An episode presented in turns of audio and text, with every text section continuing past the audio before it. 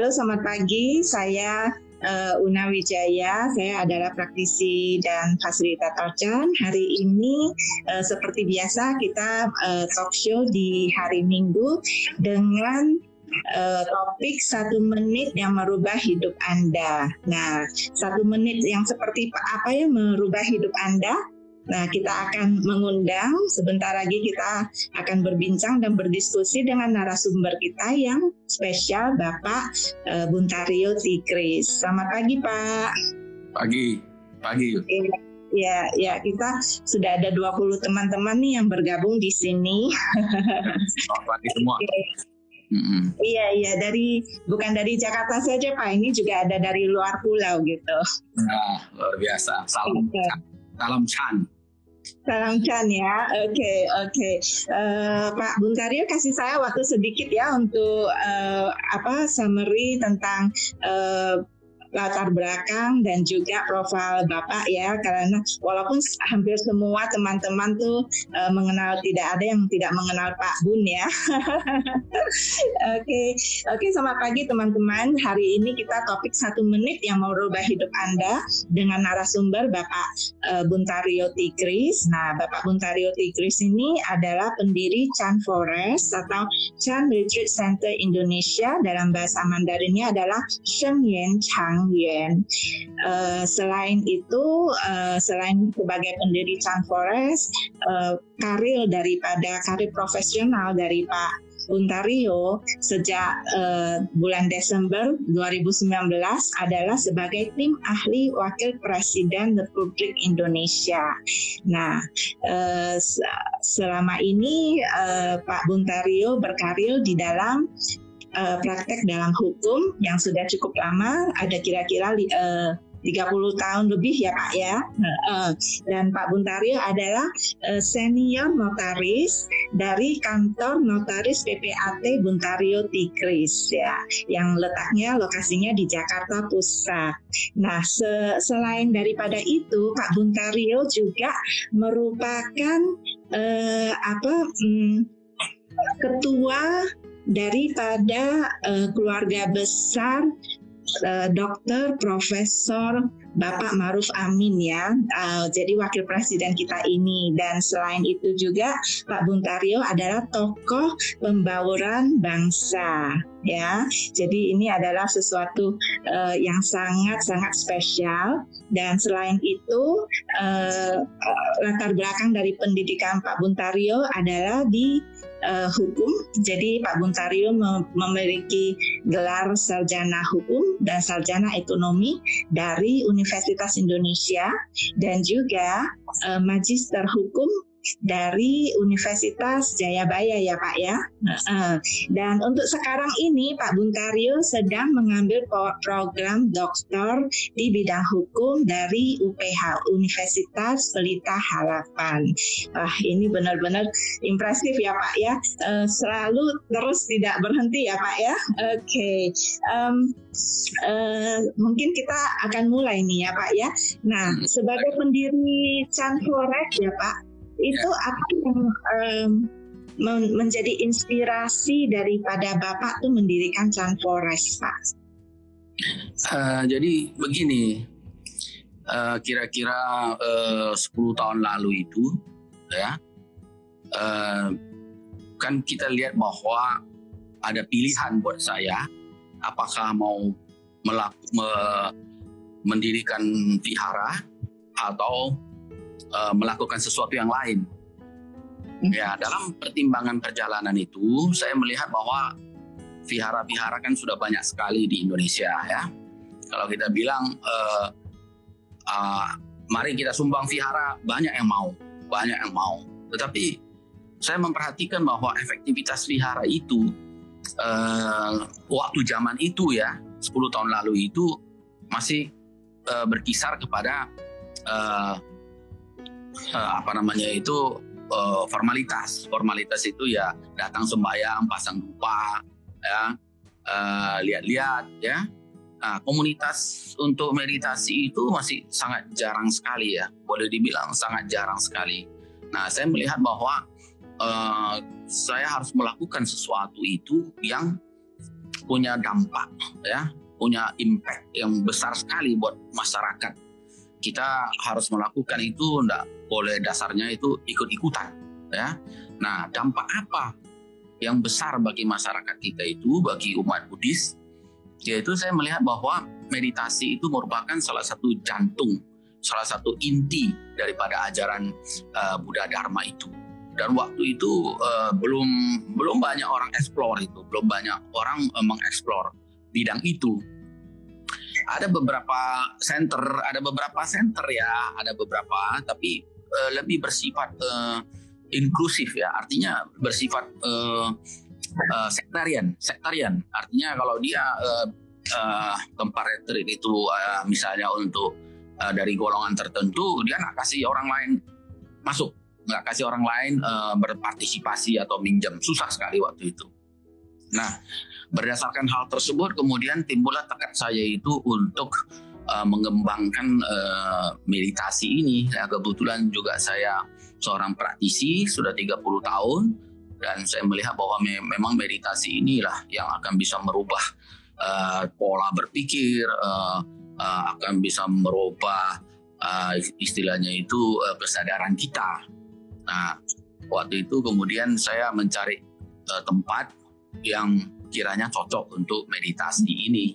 Dan uh, waktu itu saya sudah sempat join dengan uh, uh, apa meditasi Goen Kaji ya. Uh, di uh, di Goen Kaji. Kemudian saya bertemu dengan suhu uh, Gojun fase.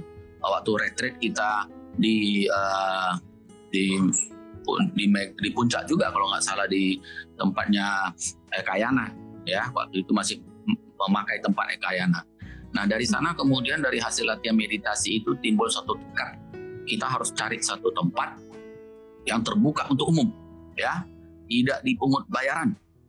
Dan lokasinya harus uh, istilahnya itu mendukung sekali ya.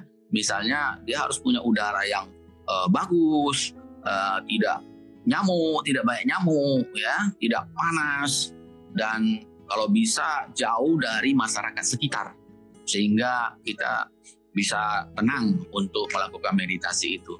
Nah waktu itu uh, ya memang ini sudah jodoh baik ya, jodoh baik buat saya dan ya termasuk juga Chan Community ya. Nah, kemudian ke Mega Mega Indah, Mega Mendung itu yang kalian tahu itu Chan Center. Akhirnya kita uh, beli dulu satu tempat, satu villa. Nah, dari sana kemudian kompleks ini uh, berkembang.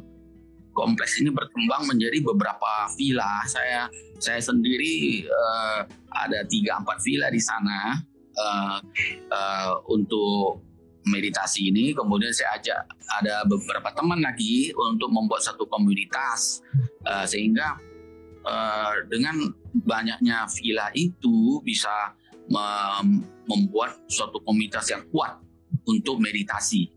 Jadi ada ada aula ada aula khusus meditasi, ada tempat untuk uh, villa untuk tempat tinggal uh, laki-laki, uh, siswa laki-laki, ada ada villa untuk siswa wanita, ada dapurnya.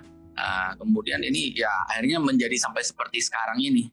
Jadi itu inspirasinya itu dari praktek saya meditasi dan uh, tekad saya untuk uh, bermanfaatlah uh, untuk orang lain. Begitu, Ona. Iya, iya, iya. Uh, tapi kenapa uh, namanya itu adalah Chan Forest ya Pak? Ya, saya pengen tahu uh, apa yang membuat uh, Pak Bun itu uh, memilih nama Chan Forest gitu. Karena ini nama yang sangat indah sekali gitu loh Pak. nah, sebetulnya nama ini diberikan oleh uh, saudara saya Pak Slamet ya, kakak saya, oh, abang saya. Jadi memang lokasi itu penuh dengan uh, pohon-pohon besar, uh, damar ya, pohon damar uh, usia mungkin 40 sampai 50 tahun dan memang bentuknya masih seperti hutan. Jadi ya muncullah nama itu, ya nama itu kan mesti bergema ya, mesti iya. mempunyai satu kesan yang kuat untuk para praktisi. Jadi menurut saya ya nama itu sangat-sangat uh, indah dan kemudian dari Gozun Fase memberikan nama itu adalah Seng Yan Chan Yan ya dari beliau. Ya kira-kira gitu sejarahnya. Oh gitu ya. Berarti uh, kelihatannya Pak Buntario setelah retret dengan Master Kwotsun itu uh, mendapatkan satu inspirasi untuk mencarikan satu satu tempat khusus untuk retret center begitu ya Pak ya.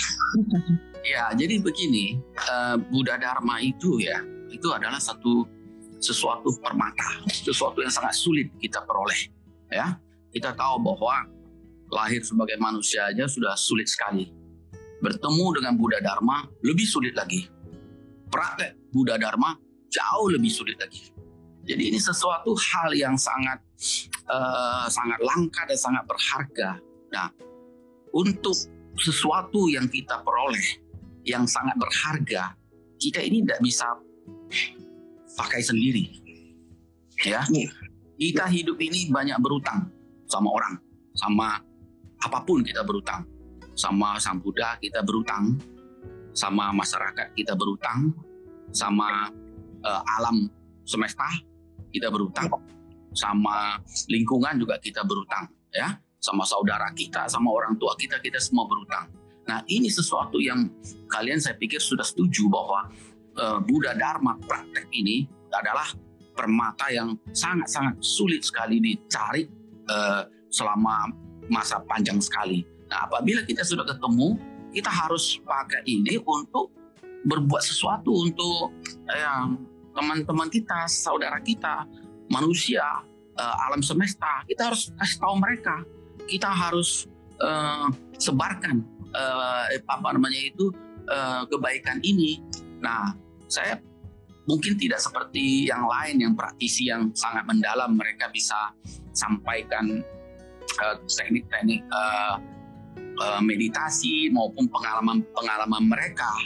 Ya terus terang saya uh, belum ke arah sana, tetapi saya bisa menyebarkan impactnya ini loh, impactnya ini agar orang itu bisa menikmati uh, meditasi itu, bisa menikmati intisari dari Buddha Dharma itu. Nah kalau mereka sudah dapat ini, jalan ini, ya mereka akan cari jalan masing-masing dan ini akan menyebar. Dan kita bisa lihat bahwa sekarang meditasi itu sudah tren di mana-mana ya tren. Apa? 10 tahun lalu belum ada ini. Sedikit sekali. Ya, sekarang jadi tren. Karena apa? Ini memang sangat bermanfaat ya buat uh, transformasi transformasi diri kita. Uh, ini sangat bermanfaat dan menurut saya ini adalah satu kekuatan uh, sangat powerful ya. Awareness ini sangat powerful. Dia bisa merubah diri kita, uh, cara pandang kita, uh, cara kita untuk bersikap, cara kita ngambil keputusan, dan ya bisa merubah tujuan hidup kita. Dan ini sesuatu yang sangat luar biasa. Ya, ya betul sekali ya Pak ya. E, kelihatannya juga e, vision dari Pak Buntario ini juga sampai sekarang ini sudah terlaksana ya karena bukan saja komunitas Chan Indonesia yang e, menikmati e, retret di sana, tetapi saya lihat juga banyak sekali komunitas-komunitas lainnya yang mereka tujuannya adalah untuk praktisi ya Pak ya. Uh, sekarang John Forest itu terus uh, kalau di book masih dari awal-awal ya Pak karena selalu ramai ya. ya sekarang uh, ya terakhir-terakhir ini memang masih di book uh, karena uh, kita mengalami permintaan yang sangat tinggi bukan hmm. cuma dari praktisi dharma tapi dari anak-anak sekolah. Anak-anak sekolah dari mungkin SD, SMP, SMA yang sekolah Buddhis maupun yang non Buddhis uh, mereka uh, kalau mau menggunakan itu kami persilahkan. Karena ya dari awal mereka dari awal muda itu mereka harus mengalami ini. Dan saya lihat uh, ada peningkatan ya mungkin uh, setiap bulan mungkin dua kali uh, sudah sudah dibu orang, kemudian akhir tahun itu sudah fix uh, dipakai oleh Bante Keminda dari uh, Dharma Vihari. Mereka ada Pak Baja selama lebih kurang 14 hari. 14 hari. Nah, di sini kita bisa lihat nanti kalau kalian teman-teman bisa masuk ke YouTube YouTube-nya Dhamma Vihari itu ada namanya Pak Baja Dhamma Vihari. Nah, bagus sekali kita lihat umat umat awam uh, menjadi uh, samanera sementara ya uh, sangat ya. sangat menyentuh sekali. Iya, iya, iya, betul, betul sekali ya. Bagi teman-teman yang masih belum pernah mengunjungi Chan Forest, bisa juga uh, Google saja search uh, Chan Forest uh, Retreat Center Indonesia, langsung akan keluar YouTube linknya. Di situ bisa dilihat villa-villa dan lokasi dan semuanya ya Pak ya. Tapi kok terlalu ramai nanti malah bukan untuk praktisi, nanti untuk foto-foto uh, ya Pak ya. Kelihatannya banyak kasus seperti itu juga Pak, Pak Buntari. Nah, apa-apa, ini kan sejahtera iya, iya, iya, iya. terlalu keras ya. Nggak tahu ya kalau saya itu uh, kita mesti enjoy ya dalam praktek itu meditasi. Saya kan pernah ikut goeng kaji ya prakteknya ya. Kalau saya pribadi saya anggap terlalu keras ya. Terlalu keras terlalu ini ya. Ya mungkin buat seseorang orang sesuatu seseorang itu mungkin cocok ya. Tapi kalau saya lihat kita jangan uh, membuat orang itu merasa kaget ya. Kaget ya. Waduh begitu meditasi langsung seperti dikurung gitu dalam nggak boleh keluar nggak boleh pulang. Ya kalau mau pulang mesti loncat pagar. Saya mengalami itu oh, iya, iya, iya. Ada, ada satu orang loncat pagar pulang. Nggak tahan. Iya, iya, iya. jadi menurut saya meditasi itu mesti enjoy lah. Anak-anak muda sekarang kan dia ya mau foto mau selfie ya it's okay it's okay ya saya pikir uh, meditasi itu lebih ke arah hmm, ya menengah lah. Menengah is okay. Ya. Yeah, yeah. middle way gitu ya pak ya? Ya middle way. Jangan terlalu keras ya. Jangan terlalu longgar. ya, ya, ya. Ya, silakan foto, praktek dulu. Setelah itu mau foto silakan gitu ya, Pak ya. Oke, okay. uh, eh, Pak Bun mungkin ini karena kita lagi berbicara tentang Chan Forest, ada satu teman kita yang bertanya kepada Pak Bun pengalaman meditasi seperti apa sampai begitu uh, bentar ya saya bacakan hmm. uh, uh, Pak Bun dengan pengalaman uh, meditasi seperti apa sampai begitu termotivasi dan terinspirasi membuat Chan Forest. Kelihatannya tadi Pak Bun juga udah mulai uh, kasih tahu ya Pak ya. Jadi begini saya kasih tahu kalian ya. Saya ini uh, dalam meditasi itu hampir boleh dibilang nol pengalaman ya. Jangan kalian bayangkan seperti Pak Agus Santoso atau teman-teman yang lain yang sudah mendapatkan verifikasi kedalaman praktek daripada uh, sufu. Bukan. Saya ini praktek 30 meditasi 30 tahun tidak ada pengalaman apa-apa. Ya. Ini agak aneh menurut saya. Saya juga kadang-kadang berpikir, kok saya tidak seperti orang lain. Uh, banyak orang kan mendapatkan apa namanya cerita itu uh, apa namanya itu uh, uh, apa jana atau cerita mendalam atau apa saya enggak saya masih di permukaan aja tapi ingat ya satu yang menjadi saya terus sampai hari ini adalah konsistensi. Jadi kita praktek dharma itu mesti konsisten ya. Jadi kita tidak uh, mengacu kepada uh, hasil tapi kita mengacu kepada step by step prosesnya ya. Jadi kalau teman-teman ada yang merasa kok meditasi ini tidak ada efek buat saya, saya meditasi kok ngantuk, ya nggak apa-apa sampai sekarang saya juga masih ngantuk. It's okay, ya it's okay. Tapi meditasi itu membuat pola berpikir kita berubah, ya.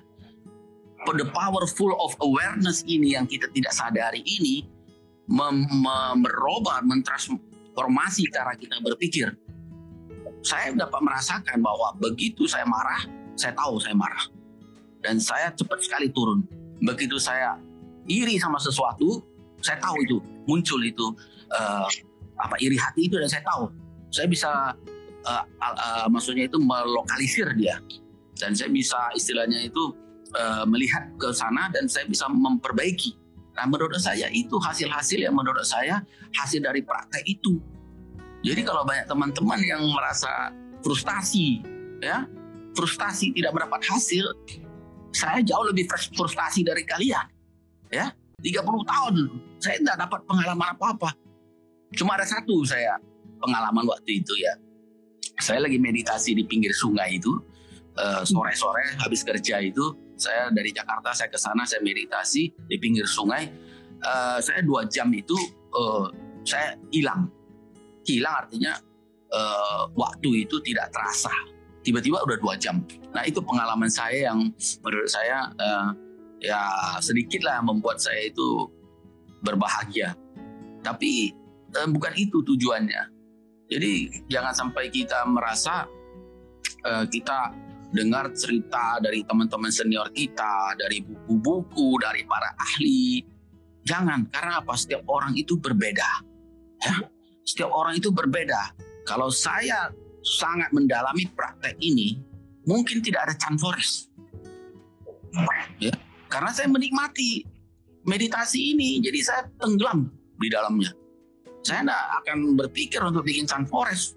Mungkin saya akan bikin goa di dalam goa. Terus kalian praktek di mana? Betul loh.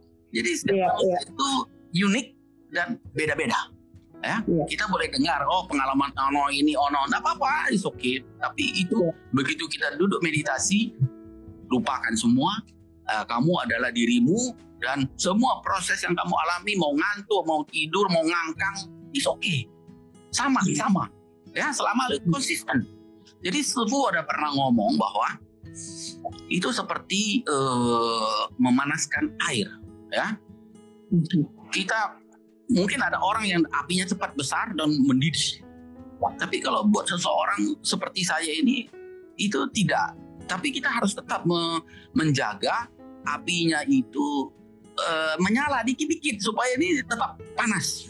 Ya, jadi besok suatu saat kalau misalnya sudah tiba waktu kita mencapai uh, titik tertentu dia akan bisa merecall, memanggil kembali pengalaman-pengalaman kita dan praktek-praktek kita itu menjadi satu kekuatan. Begitu. Betul, itu penting sekali ya karena banyak sekali teman-teman yang berasa oh saya praktek kok itu itu gitu gitu saja kemudian malah berhenti berpraktek gitu ya. Pak, tapi sebenarnya itu uh, bisa kita lihat di kehidupan sehari-hari ya. Sebagai contoh Pak Pak Pak Buntario setelah 30 tahun coba Bapak sudah menjadi tim ahli wakil presiden gitu ya Pak ya dan sekarang lagi mengikuti program dokter uh, di bidang hukum. Itu adalah salah iya. satu menurut saya itu adalah salah satu prestasi yang sangat uh, sangat sangat spesial dan juga uh, ini pasti juga didukung oleh uh, apa praktek-praktek yang bapak lakukan gitu ya praktek-praktek meditasi dan mindfulness yang bapak lakukan gitu. Nah ini sharing yang sangat berarti Uh, walaupun ini kan kita lagi bicara bagusnya gitu ya Pak ya. Nah selama ini ya Pak ya selama 10 tahun di Chan Flores itu uh, apa suka dukanya gitu ya Pak ya? Ada apa yang pengalaman Bapak tuh yang terkesan selama uh, apa mengkontribusikan Sunforest itu yang berkesan itu apa yang membahagiakan apa dan yang dukanya apa gitu ya Pak? Ya semua sih sama aja ya. Artinya begini saya itu senang kalau tempatnya itu dipakai orang. Ya. Nah, kan berbeda ya kadang-kadang. Banyak orang nggak mau tempatnya dipakai kalau saya itu sedih kalau tempat itu kosong. Ya, ya. Nah, saya welcome sekali orang datang. Asal memang betul-betul mau retreat, mau meditasi. Uh, saya senang kalau lihat orang uh, meditasi di sana. Jadi uh, istilahnya itu uh, ya gimana ya cita-cita kita itu utang saya itu saya pelan-pelan saya bayar ya. Kemudian uh, ya sedihnya itu kalau ada kekurangan-kekurangan di tempat itu. Ya misalnya ada yang komplain, eh, Pak airnya dingin sekali, Pak eh, ada kurang ini kurang itu. Ya saya sedih itu untuk segera memperbaiki. Ya, eh, saya tidak pusing. Misalnya ada barang yang hilang, ada barang yang terbawa, saya nggak pusing. Saya nggak pusing.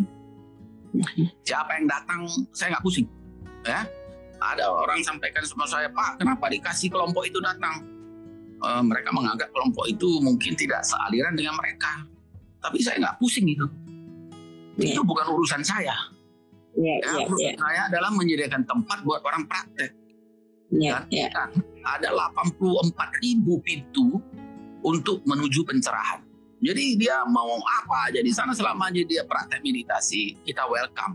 Kita welcome. Yeah, Asal jangan dia buat joget-joget di sana atau buat pesta itu saya larang itu saya larang iya, iya.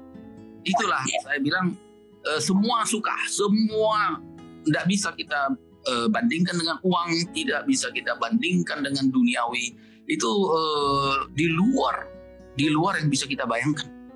Coba kalau kita mau tidur malam-malam kita bayangkan ada orang lagi meditasi di Chan Forest. Sangat indah sekali, bukan? Artinya Betul. kita ini uh, ikut bisa melestarikan Buddha Dharma, ya. Dan kita tahu ini uh, sesuatu yang sangat luar biasa sekali. Uh, jadi um, saya juga sampaikan sama teman-teman juga bagi mereka yang hendak berbuat baik itu, nggak usah pikirin hasilnya, nggak usah pikirin hasilnya, enggak. Prosesnya itu yang penting. Dan begitu kita berbuat sesuatu, kita harus totalitas, ya. Totalitas artinya hati kita sepenuhnya di sana. Nggak boleh ada kesel, nggak boleh ada iri, nggak boleh ada merasa memiliki tempat itu, hmm, merasa uh, sebagai penguasa di sana, enggak malah yang datang siapa saya tidak tahu. Yang ngurus itu saudara saya dan sama itu penjaga villa saya. Dan mereka tidak ya. perlu lapor sama saya. Tidak usah minta izin Pak Bun minta izin tidak usah. Lapor sama itu eh, saudara saya dia akan catat supaya jadwalnya itu nggak tabrakan. Betul. Gitu, ya itu aja sih itu aja sih simpel aja Iya, iya, iya. Itu ada sesuatu yang sangat mulia ya Pak Bun ya. Karena ke, e, bila kita bisa memfasilitasi orang lain untuk berpraktek itu adalah sesuatu yang sangat-sangat mulia ya Pak Bun ya. Dan sudah sesuai dengan jalan Dharma yang e, diajarkan oleh Bunda ya Pak ya. Betul. Kita lihat bahwa impactnya itu sekarang kan tempat meditasi ada di mana-mana. Betul enggak? Ya. ya. Di uh, vihara sekarang mulai ada uh, sesi meditasi, ada chan, ada apa, semua sudah mulai. Ini impact dari sesuatu yang dari awal itu kita jaga, kita kita pelihara, kita kembangkan, ya. Ini bagus sekali. Kalau makin banyak pelihara, makin banyak tempat meditasi, memang kita senang. Memang itu tujuan kita kan. Kita jangan pikir orang lain saingan sama kita. Nggak ada. Ya oh kita iya. nggak yeah. cari duit dari sini loh. Kita nggak cari nama. Kita nggak cari apa-apa di sini kita hanya fasilitasi suatu sesuatu yang sangat-sangat berharga, sangat-sangat mulia ini biar orang lain um, dapat juga gitu loh. Betul. Betul, betul, betul. Oke, okay. iya Pak. Uh, sebenarnya uh, di itu benar-benar sudah terwujud ya Pak ya dari semua aliran sudah pernah banyak yang sudah mampir di Chan Forest, kemudian guru-guru juga dari mancanegara ya, seperti ya, contohnya guru kita uh, Master Pochun dari Singapura, kemudian Master Boyen dari New York, juga ada Bante Damadipa dari Cekoslovakia. Kalau dilihat itu udah benar-benar tuh dari mana-mana ya Pak ya. dan ini cuma hmm. yang saya sebut ini barusan dari Chan komunitas ya dan saya percaya dari uh, komunitas-komunitas yang lain itu uh, juga banyak sekali guru-guru yang berkunjung hmm. yang telah uh, uh, apa namanya membawakan retret juga membawakan dharma di sana ya Pak ya. Oke, okay. uh, ini kita akan uh, coba bahas uh, ini ya judul topik kita hari ini kan satu menit yang merubah hidup anda. Nah, Pak Gun bisa jelaskan ke kita satu menit yang merubah hidup ya. anda itu apa ya maksudnya gitu ya Pak Gun? Jadi begini, uh, kenapa saya banyak tulis buku juga ya? Uh, mungkin sekarang sudah hampir 15 karena dulu zaman 20 tahun yang lalu itu buku Dharma itu juga jarang. Ya, mau cari buku Dharma itu susah sekali. Ya, um, ya kadang-kadang kita ke kelenteng, ke vihara, dapatnya buku mantra, sutra, baca king lah ya. Banyak itu, tapi buku Dharma kurang. Nah, pada saat itu ya saya ngerti lah nulis-nulis itu saya ngerti saya. Nah, jadi saya kan sudah praktek uh, praktek sembayang itu ya, bukan meditasi, praktek sembayang itu sudah hampir 30 tahun ya. Dan selalu di hati saya itu ingin ingin berbuat sesuatu ya. Ingin berbuat sesuatu itu tapi saya pilih yang uh, big impact ya, big bang. Artinya uh, kita melakukan sesuatu perbuatan baik yang biasa dengan perbuatan baik yang luar biasa, mungkin habis waktunya sama. ya. Makanya saya harus pikir apa yang harus kita lakukan supaya berkembang ini uh, agama Buddha, Buddha Dharma, apa. Nah, mulailah saya nulis. Uh, baca sana, baca sini, nulis ya. Saya nulis sendiri, saya saya perbaiki sendiri, saya cetak sendiri, saya bagi sendiri. Nggak, nggak maksudnya memang lucu aja, eh, menarik dan sangat-sangat eh, sangat-sangat apa namanya ya, eh, sangat berharga buat saya. Ya saya merasa ini jadi manusia ini karena hal-hal begini. Ya, jadi mulailah saya tulis buku dan bla bla bla bla bla. Akhirnya uh, sekarang saya kita bisa lihat impactnya bahwa buku Buddha Dharma ini sudah banyak sekali, sudah banyak. Hmm. Uh, bagikan gratis sudah banyak. Makanya saya uh, uh, pindah itu ke uh, apa namanya itu meditasi. Karena waktu itu belum ada. Setelah buku ini sudah banyak uh, pindah ke jalur ke meditasi. Ya, jadi meditasi sekarang pun sudah banyak. Nah, nanti aku pikirkan yang lain apa lagi ya. Nah, jadi kenapa satu menit? Ya, ini judul ini mesti menarik ya karena waktu itu zaman itu 10 tahun yang lalu waktu 10 atau 15 tahun yang lalu buku ini terbit karena orang belum mengerti meditasi ya bagaimana kita membawa orang yang enggak yang khususnya yang uh, agama Buddha ya mau meditasi nah, kita nggak bisa bilang judul bukunya satu jam meditasi orang kabur semua kabur karena apa satu jam itu luar biasa panjang atau 30 menit atau 15 menit orang nggak tertarik. Yeah. Jadi kalau kita bilang satu menit uh, itu orang juga langsung langsung istilahnya itu langsung heran dan langsung ingin membaca. Tuh satu menit aja bisa merubah hidup saya. Kan jadi orang tertarik ini ya. Uh, karena saya kan belajar marketing, ya. Jadi Buddha Dharma itu perlu marketing. Betul. Uh, ya. Makanya tulis satu menit aja. So apa sih satu menit itu? Artinya dalam praktek kita sehari-hari, kegiatan kita sehari-hari, coba setiap satu menit kita ingatkan untuk kembali ke nafas. Oke? Okay? Satu menit kembali ke nafas. Setelah satu menit dia udah kerja lagi yang lain apa-apa. Nanti balik lagi, ingat satu menit lagi. Kalau satu hari 30 kali ingat begitu kan sudah 30 menit. Ya, nah itu akan merubah attitude, merubah sikap orang, merubah pandangan orang terhadap meditasi. Begitu dia udah kena enaknya, dia akan mencari. Ya itu kan wajar ya.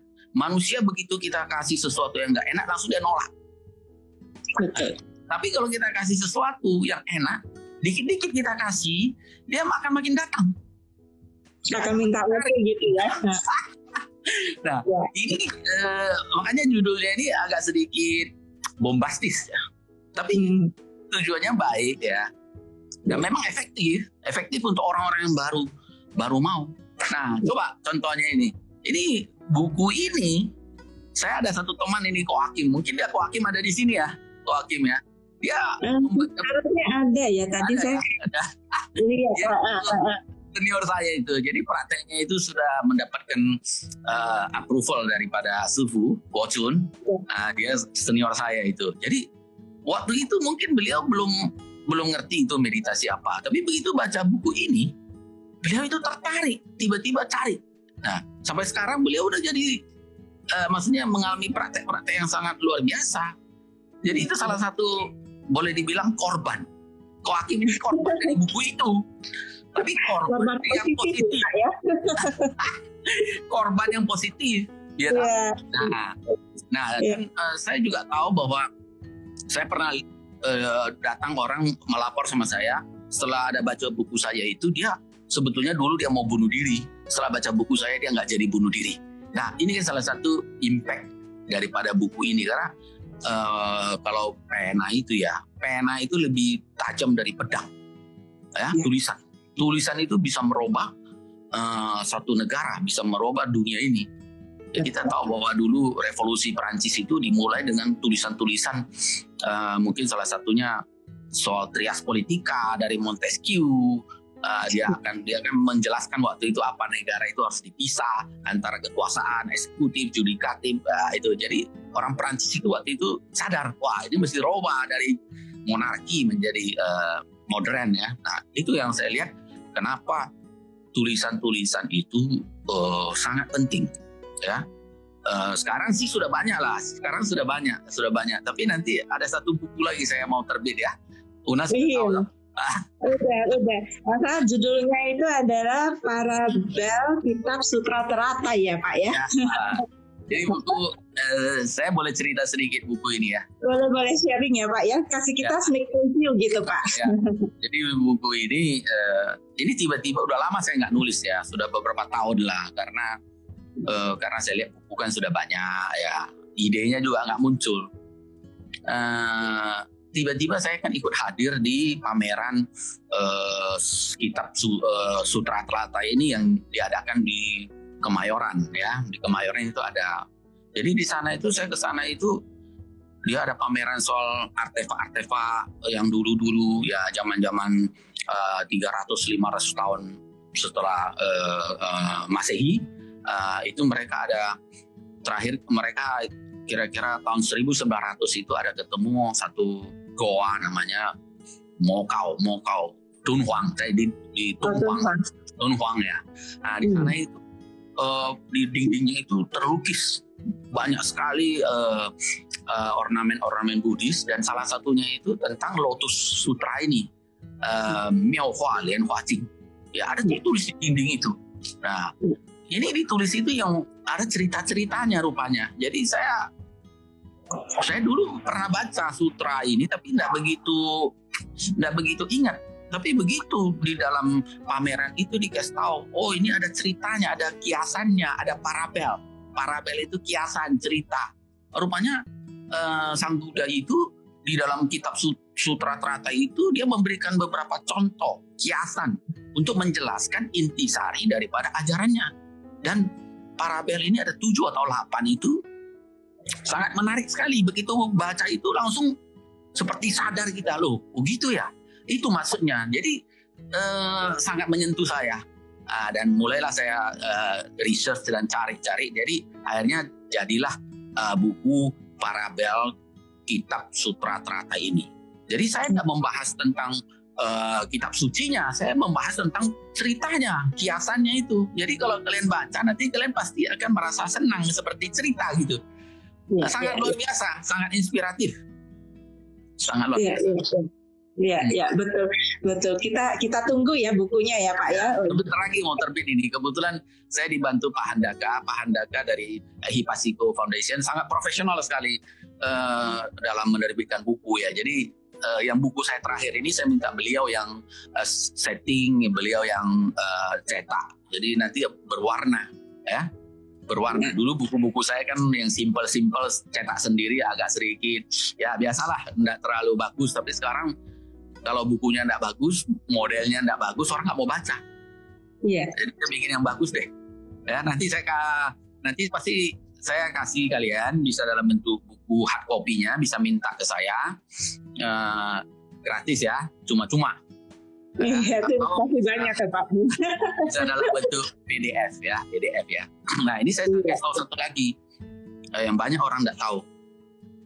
Buku Dharma itu semua buku dharma saya atau uh, hal-hal praktek saya itu uh, saya selalu tidak uh, komersial yeah. ya tidak pernah komersial ya tidak pernah ya karena saya merasa itu kita udah dapat begitu banyak dari sang Buddha ini dan kita juga mendapatkan uh, apa namanya itu uh, intisari ajarannya dari uh, sang Buddha itu kita harusnya kan menyebarkannya kepada orang lain itu ya. Dengan kalau bisa ya uh, free of charge lah ya. Dan kalau bisa uh, istilahnya itu dilakukan dengan hati yang benar-benar suci gitu. Nah jadi nggak usah khawatir kalian nggak usah beli. Nanti saya kirim.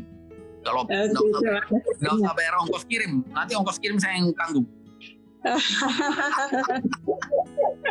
Terima kasih banyak sekali nih Pak Bun. Teman-teman nanti bentar lagi bisa mendapatkan buku baru Pak Bun yang akan terbit Parabel Kitab Sutra Teratai gitu ya. Dan kita tidak perlu khawatir uh, berat untuk membaca karena seperti buku terdahulu beliau itu juga sangat ringan dibaca, bukan ringan ringan dibaca tetapi tidak ringan diisi gitu ya. Dan itu penting sekali gitu ya Pak. Betul. Uh, uh, Pak Gun tuh ada ada ada sebut uh, apa uh, Hakim, uh, Ko Hakim, dan ini saya juga mungkin saya akan bilang ke Pak Buntario, kita tuh juga sangat berterima kasih sekarang Ko Hakim itu setiap hari itu selalu mengingatkan kita, setiap pagi atau setiap siang pasti mengingatkan kita apakah sudah bermeditasi atau belum. Sebenarnya ya, kita adalah sesuatu yang sangat simpel ya pertanyaannya. Ya sudah medikasi atau belum. Tapi bagi teman-teman yang belum langsung langsung, oh saya belum loh. Ya. jadi jadi itu ada yang mengingatkan itu sebagai uh, sebagai satu sesuatu yang sangat hmm. sangat yeah. gitu cara mengingatkannya itu juga sangat indah. Kadang juga masih dikasih kata-kata kiasan yang indah gitu ya. Jadi uh, inilah salah satu hasilnya ya Pak Bun ya. ya, ya korban, salah satu korban. iya, iya dan itu tidak pernah absen di dalam uh, apa grupnya kita selalu menanyakan apakah kita sudah meditasi apa belum gitu ya dan itu selalu, uh, Ya, ya, ya, betul sekali. Uh, terus ini ada beberapa pertanyaan nih ya Pak Bun ya. Ini uh, mungkin ada uh, Oke, okay, saya bacakan ya sebentar. Ini Nah, ini ada hubungannya dengan tugas Bapak sebagai tim ahli uh, wakil presiden. Ditanya tuh uh, dalam penerapan uh, praktek Pak Buni itu di tugas dunia dalam di masyarakat dan di keseharian itu uh, itu bagaimana menerapkannya gitu loh. Apalagi sebagai tugas uh, sebagai tim ahli presiden gitu ya. Oke. Okay. Jadi praktek uh, kehidupan sehari-hari itu memang sangat dipengaruhi oleh uh, praktek meditasi kita, praktek daripada dharma kita ya. Ini secara otomatis itu terbawa di dalam uh, keseharian kita. Kita menjadi istilahnya itu uh, ya tidak sombong ya, rajin, uh, istilahnya uh, selalu menyelesaikan tugas-tugas kita, bertanggung jawab, semangat, uh, ya positive thinking ya. Semua ini membuat aura kita itu nah kau lihat aura Pak Bun ini nggak? Ada lihat nggak? Jadi auranya itu beda ya. Ya ini muji sedikit ya karena ini kan ini live nggak apa-apa. Auranya lihat ya. Jadi ini hasil praktek meditasi ya. Yeah. dalam sehari-hari juga begitu. Kenapa Pak uh, Wakil Presiden senang sama kita walaupun kita berbeda dalam kepercayaan. Karena itulah pribadi itu, kepribadian itu, kita tidak pernah mau ribut sama orang, tidak pernah mau rebutan sama orang, tidak pernah iri sama orang, tidak pernah apa namanya itu membenci orang. Ya, hal-hal itu yang membuat kita itu menjadi positif. Positif ya. itu artinya masyarakat bisa terima kita. Coba bayangkan ya, seorang Chinese, yeah. Buddhis, yeah. ya bisa masuk ke dalam lingkungan daripada Pak Wakil Presiden yang uh, notabene-nya kan adalah ketua MUI, tokoh umat Islam, tokoh utama. Bagaimana ini bisa? Nah, nah di sini praktek dharma itu membuat kita itu uh, bisa menyatu dengan masyarakat itu, bisa menyatu dengan alam semesta itu, bisa menyatu dengan lingkungan kita Nah kalau itu sudah benar-benar kita bisa selami, jiwain, dalam praktek itu enggak, enggak masalah, gampang kok. Saya mau bergaul sama siapa aja oke, okay. mau ke mana aja oke, okay. ya. Kamu mau ajak saya ke mana oke, okay. karena kita sudah ya mentalnya sudah lumayan lah, ya, yeah. mentalnya lumayan, ya.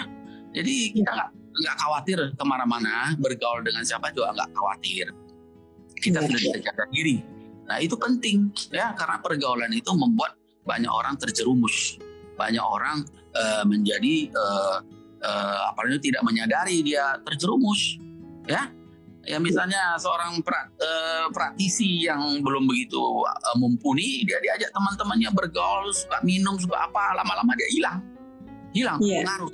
Nah itu kok harus kuat, akar praktek kita harus kuat. Itu yang saya bilang konsistensi itu harus kuat setiap hari mesti meditasi. Tidak peduli berapa lama tapi harus meditasi. Harus sembahyang ya. Nah saya ya. boleh dibilang sembahyang meditasi satu hari boleh dibilang kadang-kadang dua jam. Ya campur-campur aduk dua jam lah. Nggak nggak sekaligus dua jam tapi di di disambung-sambung dua jam ya kan? Udah 30 tahun sesibuk apa pun. Saya di mobil saya baca saya kan banyak misalnya di mobil kita macet saya baca mantra baca sutra baca terus. Supaya pikiran ini nggak ke mana-mana. Ya. Kira-kira begitulah. Jadi setiap saat kalau ada waktu praktekkan. Ya. Jangan terlalu banyak main medsos. Betul sekali ya. Pak tapi saya saya mengikuti medsos. Ya. Iya. Saya mengikuti gimana caranya. Saya lihat aja kalian bikin apa. Saya melihat. Saya mendengar. Tapi saya nggak ikut. Dah, kenapa? Kalau saya ikut saya habis waktu saya. Ya. betul nggak? Ya. habis waktu kita. Untuk praktek aja kita sudah harus betul-betul keep dua jam. Satu ya. setengah jam dua jam. Harus keep. Ini tidak boleh lari. Nah apa? Kalau kita terlalu banyak uh, kegiatan yang maksudnya yang adiktif ya. Adiktif itu medsos ini adiktif ya. Kalau kita tidak bisa kontrol habis sudah. Mau meditasi meditasi apa tiap hari pikirannya mau cek uh, Instagram Facebook segala macam ya boleh lihat tapi jangan terlalu terlibat apalagi hmm. sekarang undang-undang ITE ini sangat berbahaya buat teman-teman yang lain jangan jari-jarinya itu gampang ketik sana ketik sini pasal pasal undang-undang ITE ini sangat karet bisa hmm. membuat kita masuk penjara ya hmm. karena hmm. itu memang sangat berbahaya jadi saya sarankan ya untuk komunitas Chan inilah dulu ya jangan terlalu banyak uh, komen-komen terlalu banyak main-main itu ya lebih baik praktek meditasi lah ya. Eh? ya. betul nggak Betul betul sekali ya. ya. Dengan praktek itu kita bisa jaga pikirannya kita ya, ya Pak. Betul. Kita tidak pikir ke sana kemari atau ya kita kalau pikir tuh kita masih bisa positive thinking gitu ya Pak. Itu penting sekali dan saya rasa ini adalah nasihat yang sangat penting sekali untuk para teman-teman. Uh, bukan saja di Chan Community tetapi semua teman-teman uh, uh, yang ada dan juga yang teman-teman join kita hari ini ya. Ini adalah sesuatu yang sangat-sangat penting terutama kita di Indonesia gitu ya. Kita mesti kita mesti hmm, kita mesti punya toleransi lah ya. Ini adalah ya, jaga. Ya, ini adalah satu nasihat yang sangat uh, apa yang sangat berharga dari tokoh uh, pembauran bangsa ya Pak ya benar dan ini adalah sangat penting sangat penting. Nah ini saya ada satu nih Pak ini sangat menarik ini ada uh, apa ini kelihatannya dia mengucapkan terima kasih ke kepada Pak Bun atas se semua sumbangsi dan kusala karma yang telah Pak Bun lakukan. Saya termasuk salah satu yang beruntung pernah merasakan manfaat Sun Forest. Ini dari Vancouver, Pak. iya. Dari Vancouver. Kita memang kita uh, uh, live IG ini yang dari Amerika tidak bergabung. Jadi bukan cuma kita yang dari Indonesia ya, teman kita dari Amerika itu sekarang kan lagi mereka malam ya bukan pagi ya. Wah. Iya, iya, iya. Ini di mana-mana gitu Pak Bun. Ya, ya, ya. Oke. untuk uh, apa? Berarti selama ini bagaimana sibuknya Pak Bun juga tetap selalu menyediakan waktu untuk berpraktek gitu ya Pak ya? Sebetulnya, sebetulnya untuk soal sibuk nggak sibuk itu kita yang tentukan ya. Jadi jangan katakan kepada saya itu ya jangan katakan kepada saya Pak Bun saya tidak bisa praktek saya sibuk. Enggak. Itu itu hanya denial hanya penyangkalan. Ya. saya sibuk juga. Saya boleh dibilang ya ya banyak saya urusin lah tapi enggak lah. Untuk dharma itu satu setengah jam sampai dua jam harus tersedia. Ya. kita harus membuat diri kita menyesal kalau kita nggak melakukan praktek dalam satu hari itu. Jadi ya. kalau misalnya kita nggak praktek satu hari itu, kita ada rasa sesuatu yang tidak beres hari itu, tidak tidak achieve, ya achievementnya tidak kurang. Nah kalau kita bisa bikin sampai perasaan kita seperti itu, berarti kita sudah memasuki arus dharma. Nah itu nggak bisa mundur lagi, ya. ya.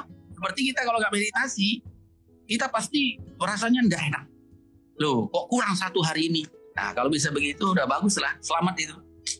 Iya, iya, iya, iya. Itu adalah salah satu hasil prakteknya gitu ya. Kita ya. begitu ada sesuatu yang kurang, kita langsung sadar kesadaran penuh gitu ya, Pak ya. Mm -hmm. Kita nih sudah mau hampir sampai ke ujung eh, apa? Waktu kita talk show. Nah, Pak Bun ada ada pesan untuk teman-teman eh, semua ini yang mau disampaikan. Numpung kita lagi lagi live ya. gitu Betulnya sudah sudah pada pinter lah, sudah pada dewasa semua, udah pada ngerti lah. Guru-guru juga udah banyak, guru-guru praktek, buku-buku segala macam. Nah, cuman ya dalam praktek itu yang saya perlu sampaikan kepada teman-teman itu ini tidak uh, boleh on off ya. On off itu dilarang dalam praktek dharma. Karena kita back to zero kalau kita on off mulai lagi back to zero. Nah makanya saya bilang jaga api itu, api itu walaupun kecil tetap dijaga. Ya, kita nggak ada waktu ya aturkan yang baik. Apakah dalam waktu bertendraan, apakah dalam waktu uh, lagi mau tidur, kita praktekkan. Cara prakteknya sih gampang, nggak ada waktu, nggak nggak bisa konsentrasi. Uh, kita bisa baca Amitovo juga bagus, ya. Atau bisa baca baca Om Mani Padme Hum juga bagus. Diulang-ulang ulang-ulang ulang-ulang itu sama dengan uh, mengkonsentrasikan terhadap sesuatu. Itu hampir sama dengan meditasi ya. Hampir sama. Meditasi kan bisa macam-macam bukan cuma duduk ya. Jadi kalau kita bilang tidak ada waktu uh, anda mundur. Mundur ke belakang. Ya kita manusia jangan mundur dong. Kita harus maju ya dunia ini kan maju terus semua ya ya jadi mudah-mudahan semangat itu ya semangat dan konsistensi itu kita berada di zaman di mana eh, pengaruh pengaruh daripada eh, duniawi ini sangat-sangat luar biasa. Jadi dia semacam vortex. Vortex itu semacam pusaran air di mana kita semua hanyut di dalam itu. Nah, kita harus bisa keluar dari itu. Caranya ya itu aja konsistensi, jangan melihat hasil, jangan meminta pujian, jangan menilai uh, berhasil apa enggak, enggak. Itu semua walaupun kita merasa kita bodoh dalam meditasi tidak ada hasil. Nah, kalau kau bisa menyadari kamu bodoh dan tidak ada hasil, berarti kamu sudah masuk ke dalam sistem itu, dalam arus dharma itu karena kamu tahu praktekmu kurang baik. Artinya apa? Ada kesadaran toh. Itu orang yang sadar itu yang hebat. Kalau orang yang merasa pintar itu yang bahaya dia tuh nggak mencapai apa-apa tapi dia merasa sudah di atas uh, di atas surga atau mencapai uh, tingkat tertentu itu yang berbahaya nah, itu yang bisa menjadi membuat kita sombong, membuat kita itu menjadi merasa pinter, mau berdebat sama orang. Nggak usah lah debat-debat, ya praktek aja. Semua prasarana sudah ada, udah disiapkan, ya. Tinggal jalankan aja, tinggal makan, tinggal makan, tahu udah dimasakin semua. Nah, masak makan aja susah, nggak ada waktu. Loh, gratis ini, ini gratis. Nyata? Betul. Bukan suruh bayar atau mau suruh bayar baru mau Polres. Kalau nggak kita bikin satu juta orang. Kalau mau ikut uh, meditasi Polres bayar satu juta. Mungkin makin banyak orang datang kali. mungkin karena mungkin. jadi termotivasi gitu ya Pak. Karena sudah bayar, jadi itu termotivasi. Jadi masih praktek. ya, orang menganggap sesuatu yang bayar itu berharga. Nah ini terbalik. Makanya ini Dharma itu kalau kita belajar Dharma, semua terbalik. Yang orang anggap berharga, kita anggap tidak ada harga. Orang anggap ini tidak ada harga, buat kita ini berharga. Coba orang benci sama kita, kita masih harus maafkan dia, kita masih harus ngomong baik sama dia. Ini terbalik dunia ini kalau udah tahu dharma terbalik. Memang harus terbalik karena selama ini memang di sana udah terbalik. Kenyataannya terbalik, jadi kita harus balikkan. Nah, orang awam itu merasa kita agak aneh, gitu loh. Sebenarnya enggak. Kita ini yang sudah benar praktek ini loh. Jadi coba pelan-pelan kamu perhatikan. Apabila kalau orang marah sama kamu, kamu tidak marah balik, itu bagus. Itu melawan melawan logika dan itulah dharma. Itu yang sebenarnya toh. Ya, Tapi ya. kalau orang awam kan menganggap kalau kamu dimarahin, kamu maki balik, ya kan? Kamu marah lagi, ya toh? Hmm, itu itu itu sesuatu yang sangat menarik sekali hidup ini, sangat sangat luar biasa. Coba alami alami sendiri, perhatikan ya. Kita perhatikan dalam setiap ini kita perhatikan. Iya. Ya. Ya. Kira-kira ya, itu nasihatnya enggak susah-susah lah. Iya, iya, sangat berharga Pak hmm. uh, Pak Bun. Karena uh, sering sekali teman-teman uh, kita para praktisi itu yang merasa kita sudah praktek bertahun-tahun, tapi kok begitu-begitu saja. Seperti tadi Pak, Pak Bun adalah jangan lupa konsistensi ya. dan wah kemajuan praktek kita sebenarnya tuh sudah terrefleksi dalam hmm diri kita ya Pak ya. Seperti Pak Bud bilang ya tanpa perlu ada apa experience yang wah atau bagaimana buktinya itu adalah Pak Bun yang sekarang sudah menjabat sebagai tim ahli. Tidak mungkin untuk untuk sampai ke posisi itu dengan pikiran yang kacau dan acak gitu ya. Itu adalah Uh, salah satu contoh yang uh, sudah terbuktikan gitu ya Pak Bun ya. Jadi kita mesti selalu menjaga konsistensi, kemudian uh, bahwa uh, yang penting itu adalah kita bisa men menjaga mendapatkan suatu powerful daripada awareness. Jadi kita selalu bisa tip kita selalu bisa men, uh, apa menjaga kesadarannya kita hmm. gitu dan menjaga uh, semua tindakannya kita gitu ya Pak Bun ya. Dan juga bagi teman-teman yang bertanya apakah uh, sibuk begitu masih bisa berpraktek? Buktinya adalah Pak Bun gitu ya sibuk juga tetap bisa berpraktek. Jadi waktu bukan waktu tidak mendikte kita jadi harusnya hmm. kita yang mengatur waktu itu sendiri. Ya saya ingat ada ada quotation dari kakek guru kita Master Seng Yen yang bilang bahwa uh, orang sibuk itu adalah orang yang paling banyak waktu. Hmm, betul. Jadi sewaktu Pak Bun tadi tadi cerita saya saya lagi pikir wah ini sebagai pekerjaannya sebagai senior notaris kemudian tim ahli wakil presiden terus masih mengambil program doktoral di uh, eh, UPH ini adalah dan masih menulis buku ya yeah. dan masih praktek dan ini adalah salah satu contoh yang sangat konkret dan real gitu. Um, Uh, untuk selanjutnya ini saya rasa kita waktunya sudah mau habis dan kita banyak sekali teman-teman yang bergabung di sini dan juga teman-teman dari luar negeri. Terima kasih semua yang sudah bergabung. Dan saya juga mau ucapkan terima kasih sekali banyak kepada Pak Buntario yang sudah mendedikasikan Chan Forest kepada uh, dipakai oleh komunitas untuk berpraktek. Dan juga ke, uh, terima kasih kita ucapkan kepada uh, para guru kita pada para guru-guru Dharma kita yang telah bersedia datang dari jauh dalam dalam negeri ataupun dari luar negeri seperti Master Kuo Chun, Master Kuo Yen uh, dan juga uh, terutama kakek guru kita Master Yen gitu ya yang yang di mana Pak Bun mendedikasikan dengan nama Seng Yen Chan Yen gitu ya. Chang Yen berarti mungkin artinya itu uh, Taman Chan gitu ya Pak ya. Taman Chan ya Ya, ya, ya, ya. Oke, okay. uh, eh, untuk selanjutnya kita tetap uh, untuk teman-teman yang ingin mengetahui kegiatan-kegiatan Chan Community bisa follow Chan Indonesia. Di situ uh, terlihat bahwa secara rutin ada meditasi dalam bahasa Mandarin di hari Senin, kemudian hari Selasa meditasi dalam bahasa Indonesia, kemudian hari Kamis meditasi dalam bahasa yang dipimpin uh, dalam bahasa Inggris dipimpin oleh uh, guru kami uh, Master Koyen dari New York gitu ya. Dan ini kelihatannya kita sudah di ujung waktu.